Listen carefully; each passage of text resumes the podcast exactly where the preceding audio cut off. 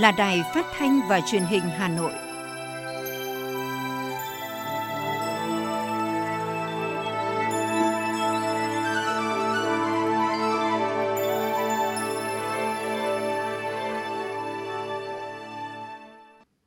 Thưa quý vị và các bạn, sinh thời, Chủ tịch Hồ Chí Minh luôn thể hiện tấm lòng trân trọng, mối quan tâm sâu sắc, giàu tình nhân ái và những mong muốn thiết tha về Hà Nội. Người xác định vị trí đầu tàu, gương mẫu của Hà Nội mà cả nước nhìn về thủ đô ta. Thế giới trông vào thủ đô ta nên người mong muốn làm sao để cho Hà Nội thành một thủ đô bình yên, tươi đẹp, mạnh khỏe cả về vật chất và tinh thần. Hà Nội cũng là nơi ghi dấu những dấu mốc quan trọng trong cuộc đời hoạt động cách mạng của người, nhân kỷ niệm 92 năm ngày thành lập Đảng Cộng sản Việt Nam mùng 3 tháng 2 năm 1930, mùng 3 tháng 2 năm 2022, Đài Phát thanh và Truyền hình Hà Nội xin được giới thiệu phóng sự Chủ tịch Hồ Chí Minh sống mãi với thủ đô và dân tộc. Tiếp đó, nhân dịp đầu xuân năm mới, mời quý vị và các bạn nghe phóng sự Tết Xuân Vầy với công nhân lao động thủ đô. Cùng với đó là chia sẻ về ước muốn trong năm mới của người bác sĩ áo trắng đã từng có mặt trong tâm dịch Covid-19. Sau đây là nội dung chi tiết. Thưa quý vị và các bạn, Chủ tịch Hồ Chí Minh đã đi xa hơn nửa thế kỷ, nhưng những điều mà người nói, người viết, người hành động mãi là di sản vô giá, kết tinh tinh hoa, tư tưởng, đạo đức, phong cách của vị lãnh tụ vĩ đại suốt đời, phụng sự Tổ quốc, phụng sự nhân dân. Thủ đô Hà Nội vinh dự là nơi gắn liền với cuộc đời và sự nghiệp cách mạng của người. Cho dù cả cuộc đời phải lo cho đất nước và dân tộc, bác vẫn luôn dành sự chăm lo cho sự nghiệp xây dựng và phát triển thủ đô, dành cho đồng bào và chiến sĩ thủ đô những tình cảm thân thương nhất. Người người luôn căn dặn thủ đô Hà Nội phải làm gương mẫu để dẫn đầu nhân dân cả nước. Theo các tư liệu lịch sử, nếu tính từ cuối tháng 8 năm 1945 đến mùng 2 tháng 9 năm 1969, Chủ tịch Hồ Chí Minh đã có hơn 17 năm sống và làm việc ở thủ đô. Hà Nội là nơi lưu dấu ấn về những quyết sách lớn của Đảng, Chính phủ đối với đất nước, cũng là nơi in đậm hình ảnh của Bác Hồ với biết bao niềm tự hào xúc động thân thương – Bảo tàng Hồ Chí Minh đã thống kê có 173 điểm di tích ở nội thành và 44 điểm di tích ở ngoại thành từng ghi dấu tình cảm và kỷ niệm của Chủ tịch Hồ Chí Minh với nhân dân thủ đô. Nhà báo Hà Hồng, báo Nhân dân cho biết. Vào sáng ngày 18 tháng 1 năm 57,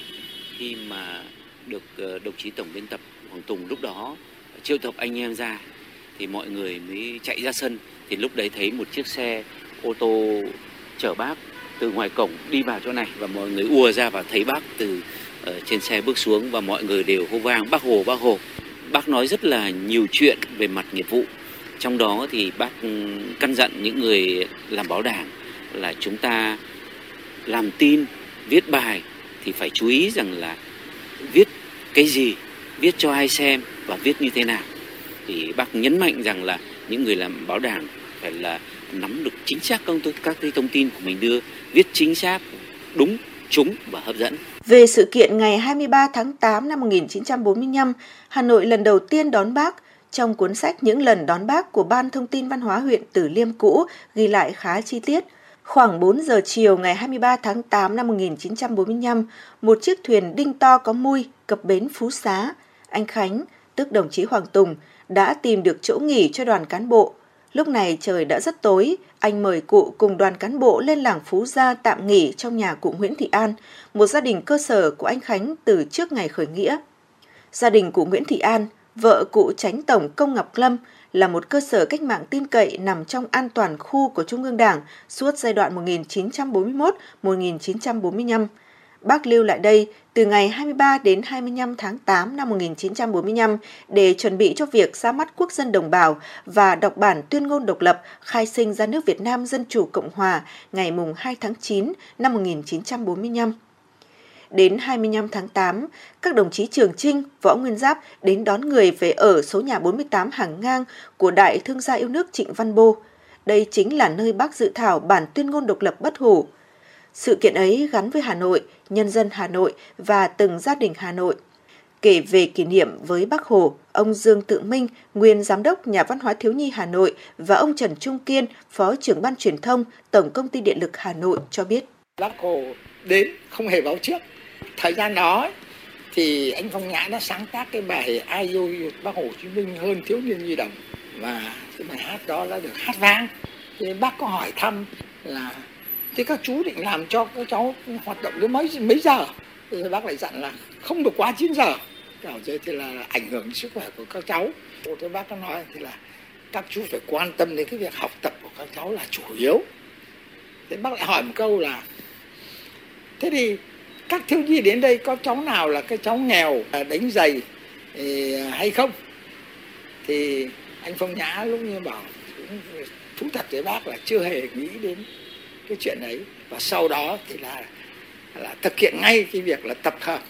các thiếu nhi nghèo lang thang vào một cái đội gọi là đội trung niên Hoàng Văn Thụ và chính cái đội ấy là cái đội mà khi mà kháng chiến toàn quốc bùng nổ thì đã tham gia tích cực làm liên lạc viên cho các anh vệ quốc đoàn. Thực hiện những lời căn dặn và mong muốn của Chủ tịch Hồ Chí Minh, 67 năm qua, kể từ ngày thủ đô Hà Nội được hoàn toàn giải phóng, Đảng bộ, chính quyền, nhân dân thủ đô đã không ngừng phấn đấu, cố gắng vươn lên vượt qua rất nhiều gian lao, thử thách, đạt được những kết quả toàn diện. Hà Nội ngày càng xứng đáng với vai trò là trung tâm chính trị, hành chính quốc gia, trung tâm lớn về văn hóa, giáo dục, khoa học kinh tế và giao dịch quốc tế của cả nước. Vị thế ngày càng được nâng cao trong khu vực và trên thế giới, xứng đáng với tình cảm, sự kỳ vọng và lời di huấn của bác.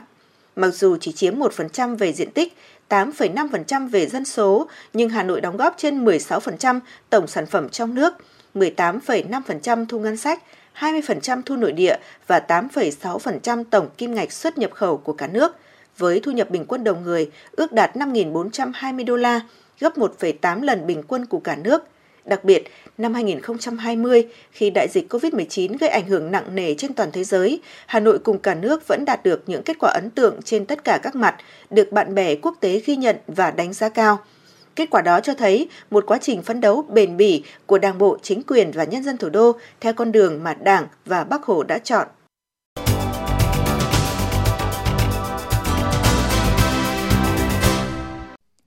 Thưa quý vị và các bạn, đã trở thành nét đẹp truyền thống, Tết Nguyên đán nhâm dần năm nay, các cấp công đoàn thành phố đã tổ chức hoạt động chăm lo Tết, tạo điều kiện cho công nhân, viên chức và người lao động yên tâm, phấn khởi cùng gia đình vui xuân đón Tết đầm ấm. Mời quý vị và các bạn cùng hòa chung niềm vui phấn khởi đón Tết của công nhân lao động khi nhận được sự quan tâm, chăm lo của các tổ chức công đoàn trên địa bàn thành phố. Ngày Tết, ai cũng muốn được sum vầy, đoàn tụ bên gia đình, nhưng có không ít công nhân ở xa vì nhiều lý do phải ở lại nhà trọ. Hiểu được điều đó, Liên đoàn Lao động thành phố đã tổ chức một cái Tết ấm áp để công nhân lao động thấy như đang được đón Tết bên gia đình của mình. Mặc dù gặp khó khăn do dịch, song công nhân lao động của các công đoàn trên địa bàn thành phố đã luôn đoàn kết cùng phấn đấu nỗ lực hoàn thành kế hoạch sản xuất kinh doanh của đơn vị đã đề ra. Đến nay, nhiều công nhân lao động đã hoàn thành tiêm vaccine phòng COVID-19 mũi thứ ba. Dịp Tết này, những công nhân quê xa được lãnh đạo công ty cùng tổ chức công đoàn quyết định cho nghỉ Tết sớm và đi làm trở lại muộn hơn so với mọi năm. Anh Bùi Thành Lương, công nhân tại công ty Meco, rất phấn khởi vì Tết Nguyên đán nhâm dần này được Liên đoàn Lao động thành phố hỗ trợ vé xe và quà Tết từ chương trình Tết Xung Vầy 2022. Anh Lương chia sẻ. Rất là ờ, vinh dự và xúc động được công đoàn ờ, quan tâm ờ, đến đời sống công nhân tốt. Rồi với tổ chức gia đình vui Tết vui vẻ, đầm ấm hơn hơn mọi năm.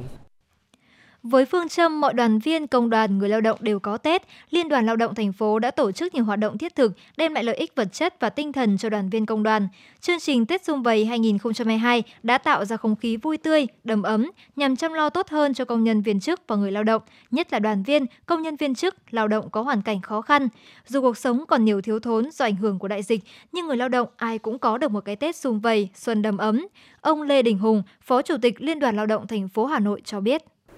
bên cạnh cái việc hỗ trợ cho công nhân viên chức lao động mà có hoàn cảnh khó khăn thì ờ, cứ dịp Tết đến xuân về, Liên đoàn Lao động huyện cũng trích cái quỹ xã hội công đoàn để tặng quà cho một số hội đặc thù có hội viên có hoàn cảnh khó khăn chia sẻ động viên giúp đỡ họ có một cái Tết đầm ấm và vui vẻ. Và đây là thể hiện trách nhiệm của giai cấp công nhân lao động đối với những đối tượng có hoàn cảnh khó khăn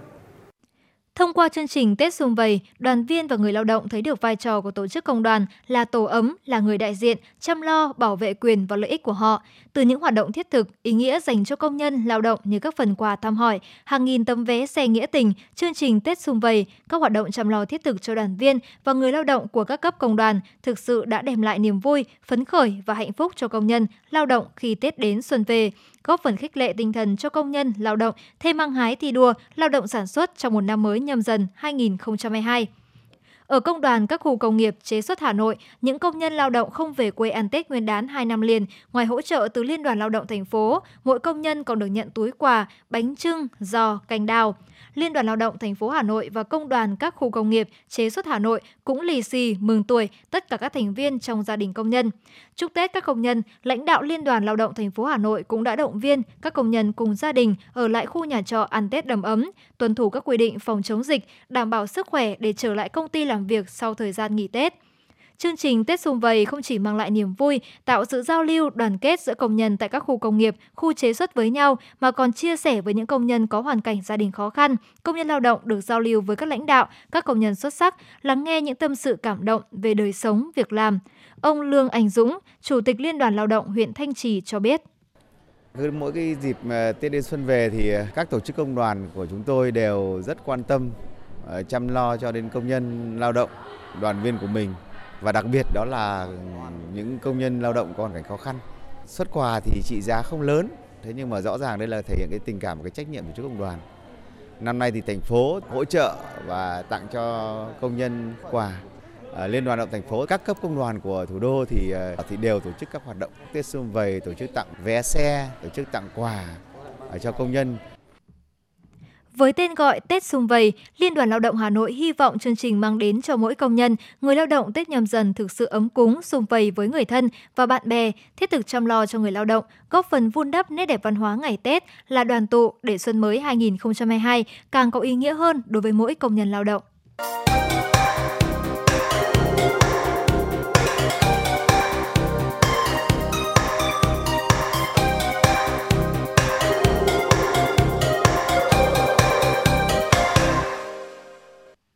Thưa quý vị, Tết Nguyên đán năm nay, gia đình lại thiếu vắng đi một người con, một người bố, một người mẹ thân yêu. Đó chính là những người chiến sĩ áo trắng đang đứng trên tuyến đầu chống dịch.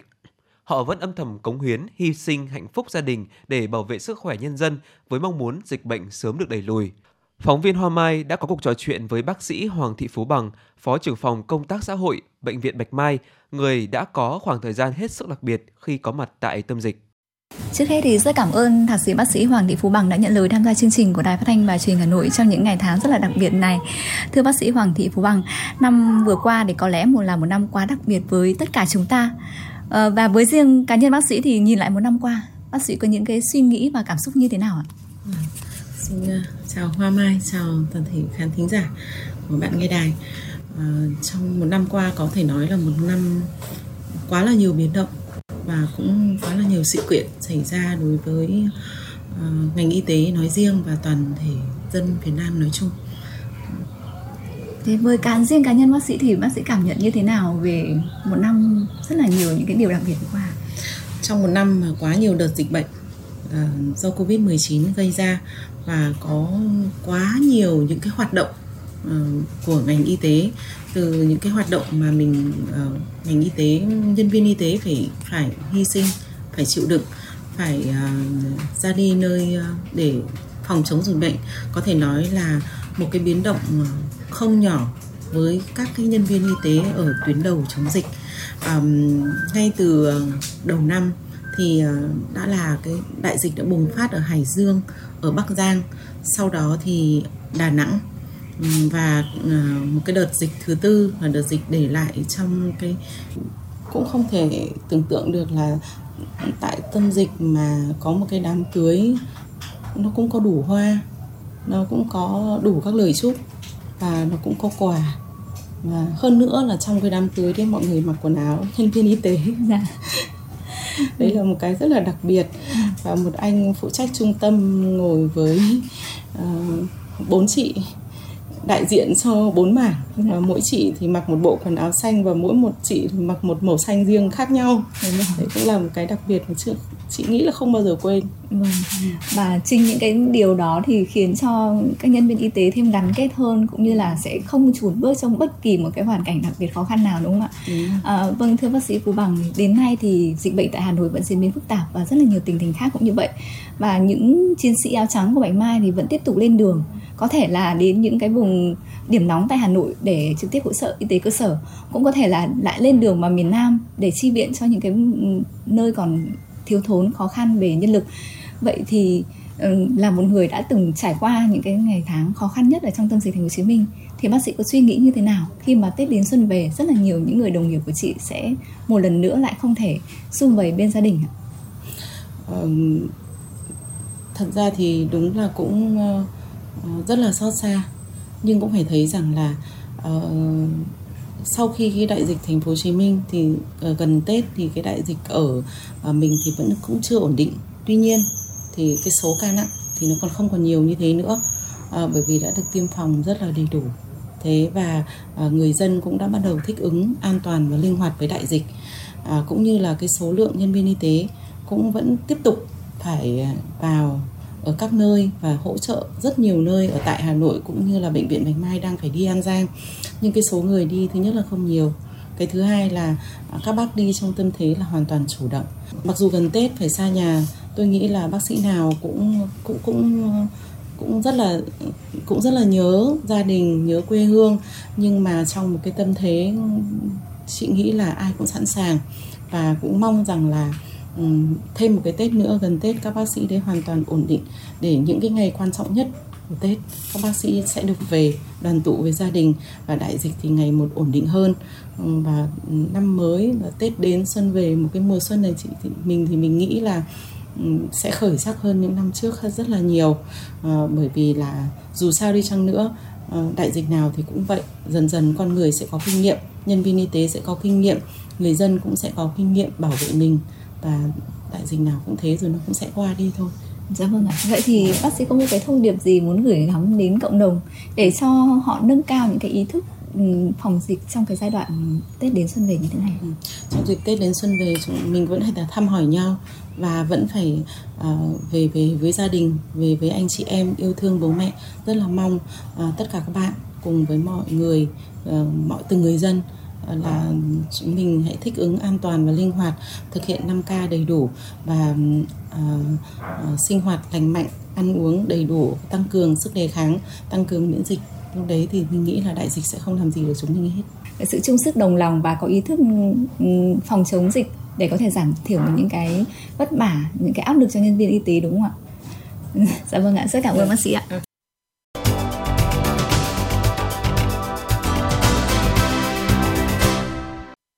Thưa quý vị và các bạn, ngay sau đây là phần tin.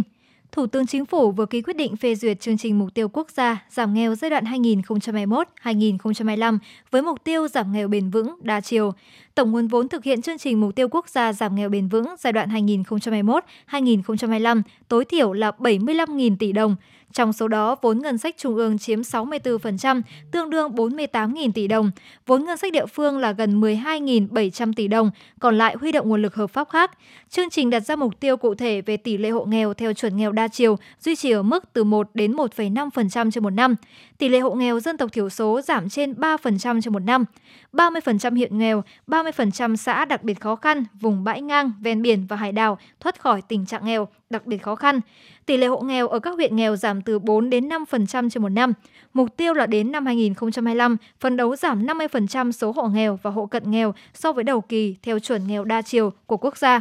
Bộ Lao động Thương binh và Xã hội là cơ quan chủ trì quản lý chương trình, phối hợp với các bộ ngành liên quan và địa phương trình Thủ tướng Chính phủ quy định nguyên tắc, tiêu chí định mức phân bổ vốn ngân sách trung ương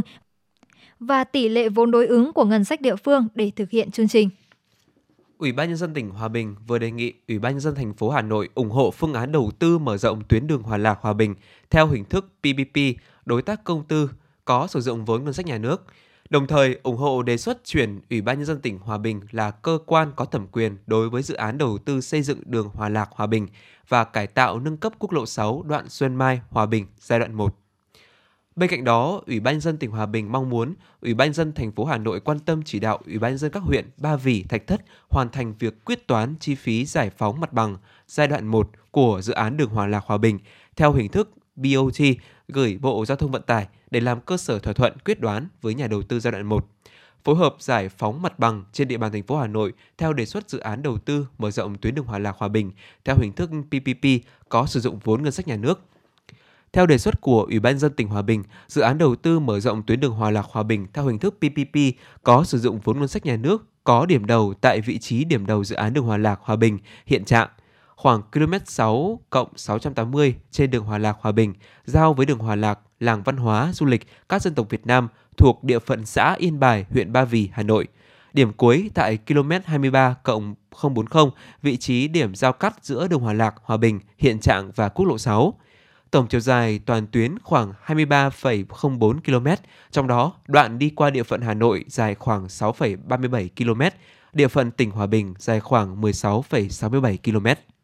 Thưa quý vị và các bạn, để thực hiện mục tiêu giảm rác thải nhựa, thời gian qua Tổng cục Biển và Hải đảo Việt Nam thuộc Bộ Tài nguyên và Môi trường đã chủ động trong việc tìm kiếm và kêu gọi các đối tác quốc tế hỗ trợ Việt Nam thực hiện mục tiêu này. Theo kế hoạch, đến năm 2025, Tổng cục Biển và Hải đảo Việt Nam đặt mục tiêu giảm thiểu 50% rác thải nhựa trên biển và đại dương. Đến năm 2030, phấn đấu giảm thiểu 75%. Để thực hiện mục tiêu này, Tổng cục Biển và Hải đảo Việt Nam đã chủ động trong việc tìm kiếm và kêu gọi Ngân hàng Thế giới, Tổ chức Quốc tế và Bảo tồn Thiên nhiên, Việt Nam, WWF và UNIDF hỗ trợ. Dự án được kỳ vọng sẽ góp phần giảm thải ô nhiễm rác thải nhựa đại dương tại Việt Nam thông qua việc hỗ trợ xây dựng các văn bản hướng dẫn để thực hiện các chính sách ưu tiên liên quan đến chất thải nhựa, các hoạt động truyền thông, tăng cường năng lực, nâng cao nhận thức và thay đổi hành vi đối với chất thải nhựa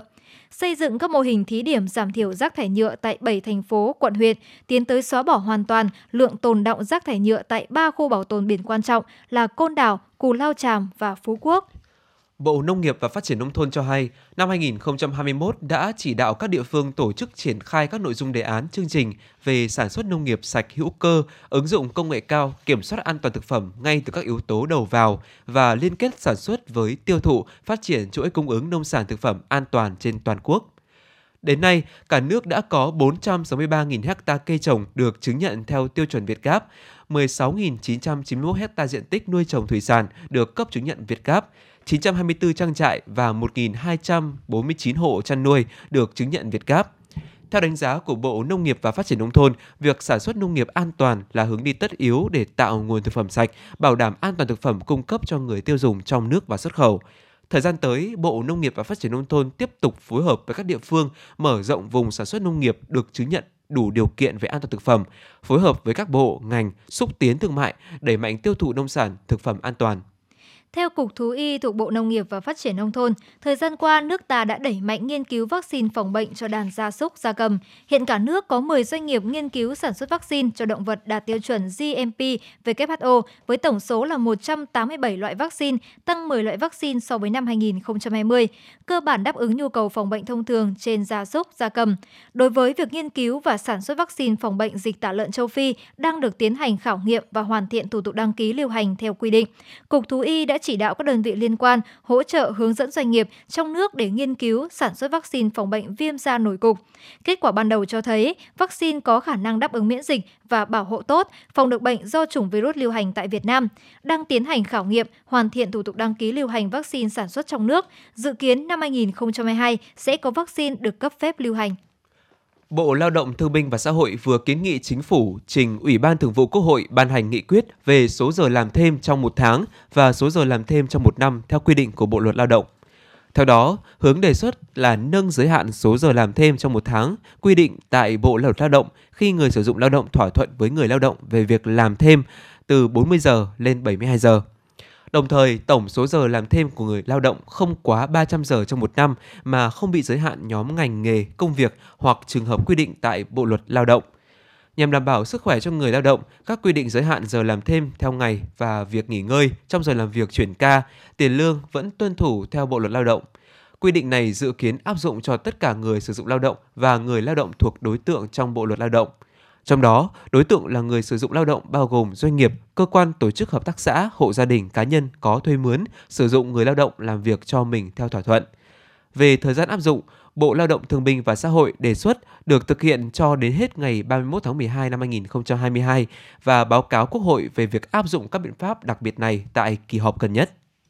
Trường Đại học Thủy Lợi vừa công bố thông tin tuyển sinh đại học năm 2022 với điểm mới năm nay là bổ sung thêm 6 ngành đào tạo mới bao gồm an ninh mạng, tài chính ngân hàng, kiểm toán, kinh tế số, luật, kỹ thuật robot và điều khiển thông minh. Trường dự kiến tuyển 5.000 sinh viên, tăng 1.000 so với năm ngoái. Đại học Thủy lợi tuyển sinh theo 4 phương thức, trong đó phương thức mới được áp dụng là sử dụng kết quả kỳ thi đánh giá tư duy của Đại học Bách khoa Hà Nội. Ngoài phương thức này, Đại học Thủy lợi vẫn xét tuyển thẳng 5 nhóm thí sinh gồm những thí sinh được quy định xét tuyển thẳng theo quy chế của Bộ Giáo dục và Đào tạo, đạt giải trong các kỳ thi học sinh giỏi hoặc khoa học kỹ thuật cấp tỉnh, thành phố, học sinh từ trường chuyên với các tiêu chí cụ thể, đạt loại giỏi học lực cả 3 năm trung học phổ thông, sở hữu IELTS tối thiểu là 5.0 và học lực từ khá trở lên năm lớp 12. Phương thức thứ ba là trường xét tuyển học bạ trung học phổ thông của thí sinh dựa trên tổng điểm trung bình của 3 môn theo tổ hợp. Cuối cùng, phương thức xét tuyển theo điểm thi tốt nghiệp trung học phổ thông năm 2022 vẫn được trường Thủy lợi áp dụng.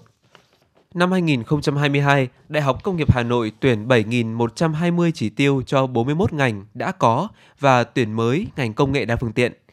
Trường này đưa ra các phương thức xét tuyển bao gồm tuyển thẳng theo quy định của Bộ Giáo dục và Đào tạo, xét tuyển dựa trên kết quả thi tốt nghiệp trung học phổ thông, xét tuyển học sinh giỏi cấp tỉnh thành phố, kết hợp chứng chỉ quốc tế, xét tuyển dựa trên kết quả học tập ở bậc trung học phổ thông, xét tuyển theo kết quả thi đánh giá năng lực do Đại học Quốc gia Hà Nội tổ chức, xét tuyển theo kết quả thi đánh giá tư duy do Đại học Bách khoa Hà Nội tổ chức.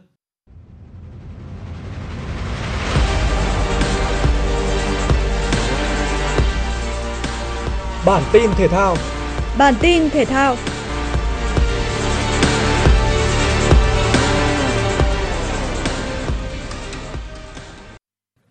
SEA Games 31 hay Đại hội Thể thao Đông Nam Á lần thứ 31 sẽ được tổ chức từ ngày 5 tháng 5 đến 23 tháng 5 tại Việt Nam sau khi bị hoãn lại do ảnh hưởng của đại dịch COVID-19. Đây là lần thứ hai Việt Nam đăng cai SEA Games kể từ năm 2003 những vận động viên hàng đầu khu vực sẽ cùng tụ hội và tranh tài tại 40 môn thể thao với khoảng 526 nội dung thi đấu. Hà Nội sẽ là nơi diễn ra lễ khai mạc, bế mạc lần lượt vào các ngày 12 tháng 5 và 23 tháng 5. Hai buổi lễ quan trọng này sẽ diễn ra tại sân vận động quốc gia Mỹ Đình. Trong lịch thi đấu các môn thể thao, ba môn thi đấu sớm nhất diễn ra vào mùng 6 tháng 5 là bóng đá nam, bóng ném bãi biển và kickboxing. Môn bóng đá nam sẽ diễn ra vào ngày mùng 6 đến 22 tháng 5 còn bóng đá nữ sẽ diễn ra muộn hơn 5 ngày vào ngày 11 tháng 5 và kết thúc sớm hơn một ngày vào ngày 21 tháng 5. Các môn thi đấu khác như điền kinh, bóng rổ, đua thuyền, vô vi nam, bóng truyền cũng được ấn định chi tiết ngày thi đấu, ngày trao huy chương. Cùng với Hà Nội, 10 địa phương lân cận như Bắc Ninh, Hải Dương, Hải Phòng, Quảng Ninh, Hà Nam, Nam Định, Ninh Bình, Hòa Bình, Vĩnh Phúc và Bắc Giang cũng sẽ đăng cai các môn thể thao khác. Đối với công tác y tế, tại mỗi địa điểm thi đấu đều được bố trí nhân sự và trang thiết bị theo yêu cầu. Ngoài ra, dịch vụ y tế cũng được bố trí tại các khách sạn. Ban tổ chức chủ nhà cũng xây dựng phương án bệnh viện trực tuyến và dịch vụ y tế trực tuyến trong suốt thời gian diễn ra SEA Games 31. Để đảm bảo an toàn nhất về công tác phòng chống dịch COVID-19, Ban tổ chức SEA Games 31 sẽ thực hiện theo hướng dẫn quy định của Bộ Y tế trong công tác phòng chống dịch. Dịch vụ cấp cứu xét nghiệm COVID-19 sẽ được cung cấp tại các địa điểm thi đấu và không thi đấu. Các vận động viên, huấn luyện viên và cán bộ đoàn sẽ thường xuyên được xét nghiệm COVID-19 trong suốt thời gian diễn ra đại hội. Tùy vào tình hình và mức độ dịch bệnh tại mỗi địa phương, ban tổ chức SEA Games 31 sẽ quyết định có đón tiếp khán giả tại các nội dung thi đấu hay không theo 3 mức độ: không khán giả, hạn chế khán giả, tức là khán giả chỉ chiếm 10 đến 30% sức chứa, hay cho phép tối đa 50% sức chứa tại các địa điểm thi đấu. Tại hai kỳ SEA Games 2017 và 2019, số lượng huy chương giành được của các nhóm môn Olympic tăng lên. Có thể thấy thể thao Việt Nam đang đi đúng hướng. Ví như tại SEA Games 2019, nhóm môn Olympic góp 71 huy chương trong tổng số 98 huy chương toàn đoàn. Đây là cơ sở để Việt Nam tự tin đăng cai kỳ SEA Games đầy đủ nội dung thi đấu, lần đầu tiên trong khu vực. Do đó mà chúng ta sẽ chờ thể thao Việt Nam nỗ lực bứt phá ở kỳ đại hội này. Quý vị và các bạn vừa nghe chương trình thời sự mừng xuân mới của Đài Phát thanh và Truyền hình Hà Nội, chịu trách nhiệm sản xuất Phó Tổng giám đốc Nguyễn Tiến Dũng, chương trình do biên tập viên Xuân Luyến, đạo diễn Kim Oanh, các phát thanh viên Hồng Hạnh, Hoàng Nam và kỹ thuật viên Viết Linh thực hiện. Kính chúc quý vị và các bạn một năm mới an khang, thịnh vượng.